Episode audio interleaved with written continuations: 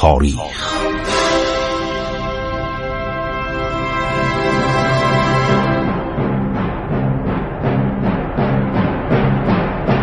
کاری از گروه جوان و اندیشه رادیو جوان.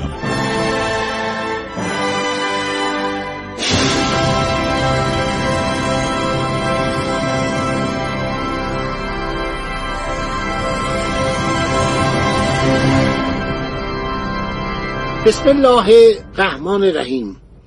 به نام خداوند بخشاینده مهربان. من خسرو معتزد هستم. در برنامه عبور از تاریخ با شما صحبت می‌کنم. ماجرای قتل قائم مقام. اعزارش کردم به کاخ نگارستان که ما با تو کاری داریم. دیگرش میدارن. شبم تا صبح دیگرش میدارن. شامم بهش نمیدن. هیچی گرسنه بیچاره.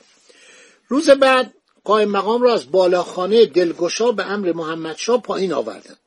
در حیات کوچک و خرابی واقع در گوشه شمالی باغ نگارستان که به حوزخانه معروف بود محبوس کردن قلم و دوات کاغذش رو گرفتن. اینا پرشالشون همیشه یک قلمدانی داشتن. هر شود که مرکبی داشتن مرکبدانی داشتن و با خط نی با قلم نی خوشنویسی می‌کردن. اینا چرا گرفتن؟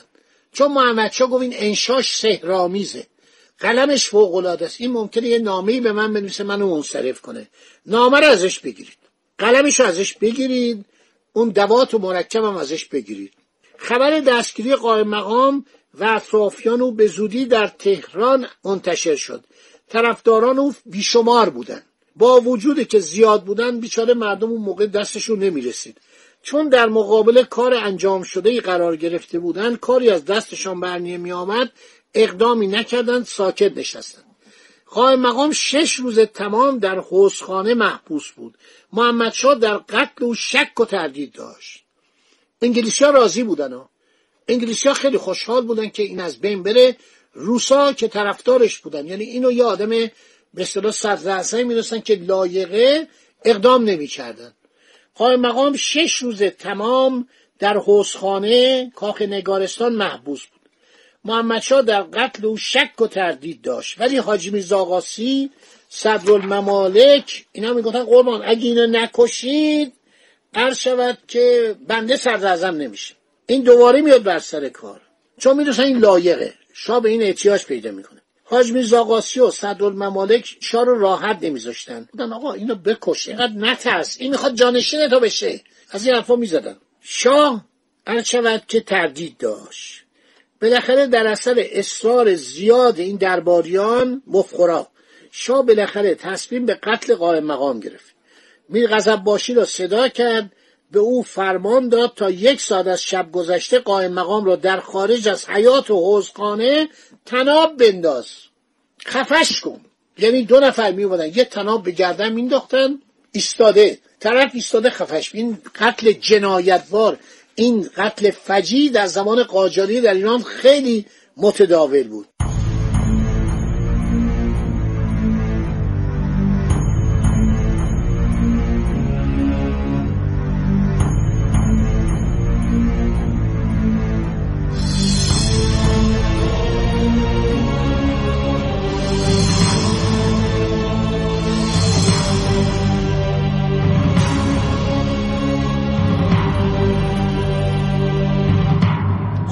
در شب یک شنبه آخر سفر در 1251 قائم مقام را دو نفر میر غضب از حیات خوزخانه بیرون آورده در جلوی سرسره تنابی به گردنش انداختند دو سر آن را به دست گرفته آنقدر کشیدن تا قائم مقام سیاه شد و نشش به روی زمین در غلطید. موقعی که در اون امارت زندانی بود در امارت باغ نگارستان عرض شود که میگن با خونش با این به اصطلاح قلم تراشی که داشت انگشتش رو سوراخ کرده بود با خونش نوشته بود روزگار است آنکه گه عزت دهد گه خار دارد چرخ بازیگر از این بازیچه ها بسیار دارد. بدین طریق به حیات یکی از بزرگترین رجال ایران که سلطنت محمدشاه قاجار مرهون حسن تدبیر و زحمات او بود خاتمه داده شد. بلاشک اگر قائم مقام نبود با آن همه مدعیان سلطنت که تماما از شاهزادگان درجه اول و پسرهای فتلیشا یعنی اموهای محمد شاه بودند سلطنت را حق مسلم خود می‌دانستند ممکن نبود بگذارند محمد شاه بر تخت سلطنت ایران بنشیند. زلل سلطان پسر بزرگ فتری شاه همون علی شاه دیوانه. در موقعی که محمد شاه در تبریز بود تاجگذاری کرده بود تمام جوارات و لوازم سفر را سلطنت را تصرف کرد شاهزادگان بزرگان برای اطاعتش حاضر بودند. شجاع السلطنه پسر دیگر فتری شاه در فارس قیام کرده با کمک حسین علی میرزا فرمان فرما. خود را مستحق تاج و تخت می‌دانست. این بیچاره زحمت کشید و این کارا رو کرد. و این پادشاه مجنون نقرسی بیمار بد نصف شب دستور داد جنازه رو ببرن به حضرت عبدالعظیم. در یکی از اون مقبره های جنب حضرت هر شود عبدالعظیم حسنی علیه السلام اینو شبانه دفنش کردن. حالا یک گزارش دیگه من پیدا کردم این خیلی جالبه. یکی از گزارش های دیگر گزارش بارون کرفه. بارون کرف یکی از رجال روسیه بوده یکی از دیپلمات های روسیه بوده اومده ایران. ایشون زمانی که محمدشاه در سفر 1251 دستور کشتن ابوالقاسم قائم مقام داد در تهران بوده. خب اینا سیستم اطلاعاتی خوبی داشتن همیشه اینا جاسوس داشتن. هر شود که در دربار ایران در حرم سرا میون خاجه ها میون مستخدمین حتی میان زنان دربار اینا سخنچین داشتن. سخنچین داشتن و اینا خبر می‌دادن. سیستم خوبی. پول خرج می‌کردن و اطلاعات می‌دادن. خب خاطرات ایران. به قلم بارون کرف. قای مقام مرد بزرگی بود. یک سیاستمدار باهوش بود از انگلیسی ها تنفر داشت. می‌گفت آنها با سکای طلا آمدن که رجال ایران را بخرند. نیات شوم خود را پیش ببرند. انگلیسی نیز از او بدشان میآمد. از این رو آنها یک دسته مزدور حقباز جاه طلب رشوهخوار را در دربار علیه او تشخیص کردند. در رأس این عده حاج میرزا معلم سرخانه محمد شاه بود که شاه اعتقادی کورکورانه به او داشت. قای مقام از او بدش میآمد. حقوق و مواجب زیاد او را تقلیل داد. چه خبره؟ شما میری پلوی شاه میشینی با شاه صحبت می‌کنی. چرا انقدر باید پول به شما بدم؟ شما چی کاره هستید؟ معلم شاه بودید خب حقوقی هم دارید مواجبی هم دارید تیول هم دارید یعنی یه ملکی بهش داده بودن. اینا می‌خواستن همه رو بخورن. اینا آدمایی بودن مثلا همین حاجی میرزا وقتی که فرار کرد و رفت هر شود که تو حضرت عبدالعظیم بس نشست. موقعی که ناصر نشاد داشت میومد تهران رفت اونجا بس نشست. تمام ثروت رو هبه کرد به عرض شود که ناصر شاه. گفت فقط جان منو حفظ کنید. چون مهد اولی از این خیلی بدش میاد زن محمد شاه. گفت جان منو عرض شود مسون نگه دارید. من اجازه بدید من برم عتبات عالیات. بیرونش کردن بعدم به سفارت روسیه آدم فرستاد که من ایروانی هستم. حاجی میرزا عباس بیات ایروانی. گفت آقا من تبعی روسیه هم اینا می‌خوام منو بکشن. روس هم یه نفر فرستادن از این کارا می‌کردن. گفتن ایشون تبعی روسیه است.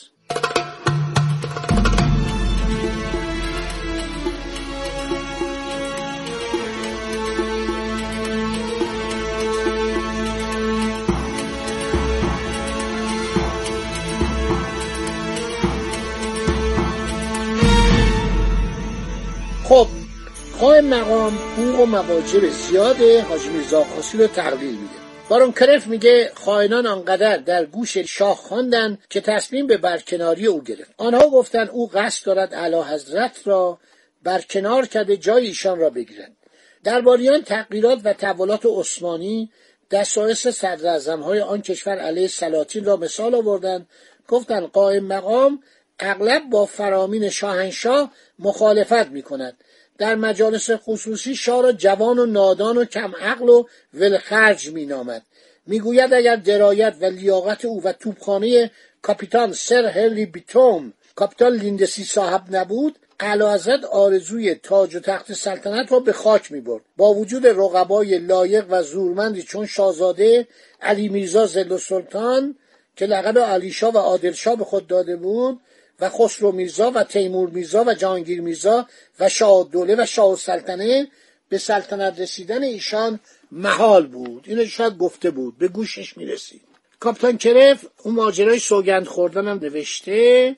عرض شود که و گفتش که شاه برگشته به وزرا میگه ایشون برگشته به پدر من گفت حضرت اقدس والا ضعیف النفس و محجوب هستند. به باباش گفته که محمد میرزا حضرت اقدس والا ضعیف النفس و محجوب هستند ممکن است بر اثر وسوسه های مخالفان و حسودان روزی در صدد براین خون مرا بریزند. از این رو من مایل نیستم سمت وزارت ایشان را بر عهده بگیرم.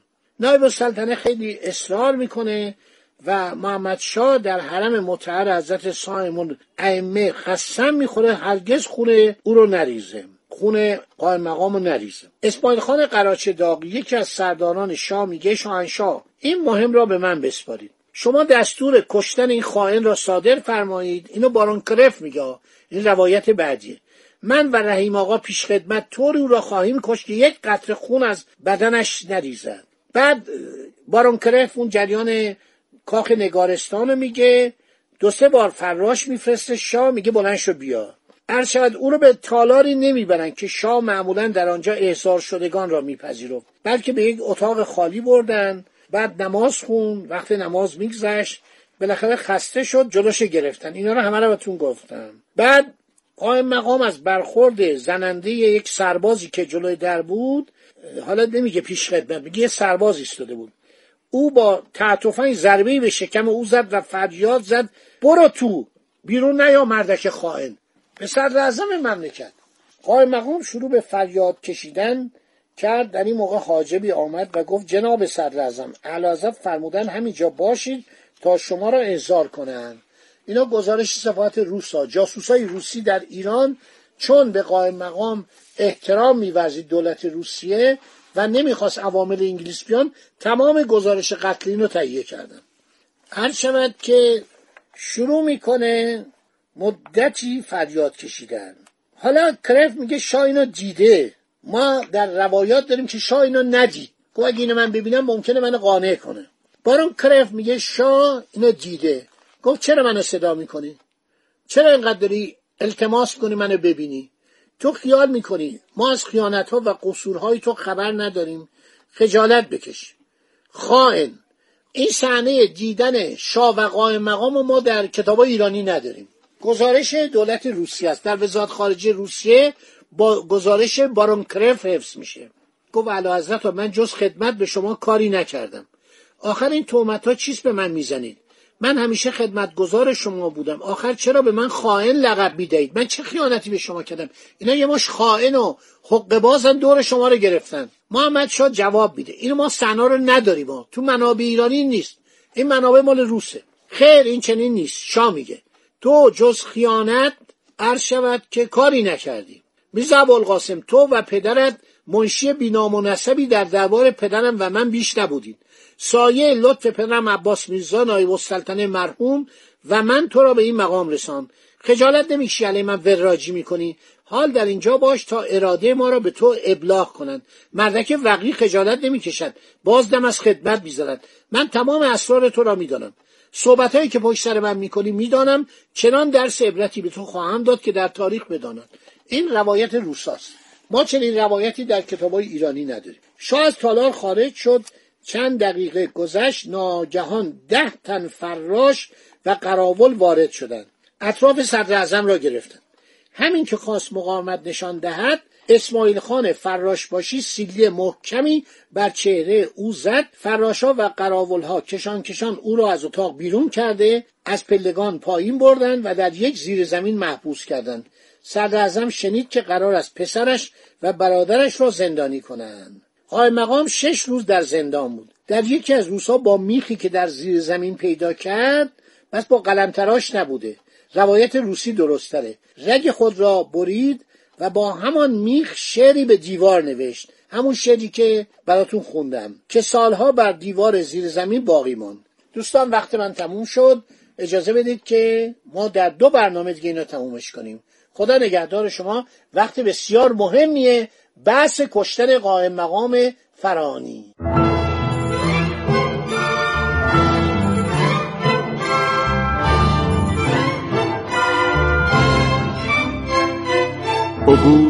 از تاریخ.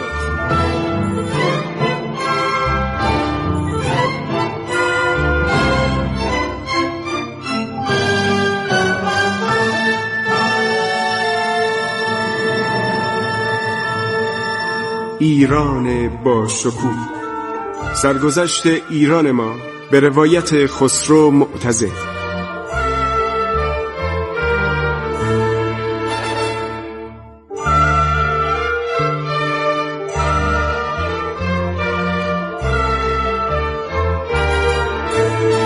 از تاریخ با رادیو جوان.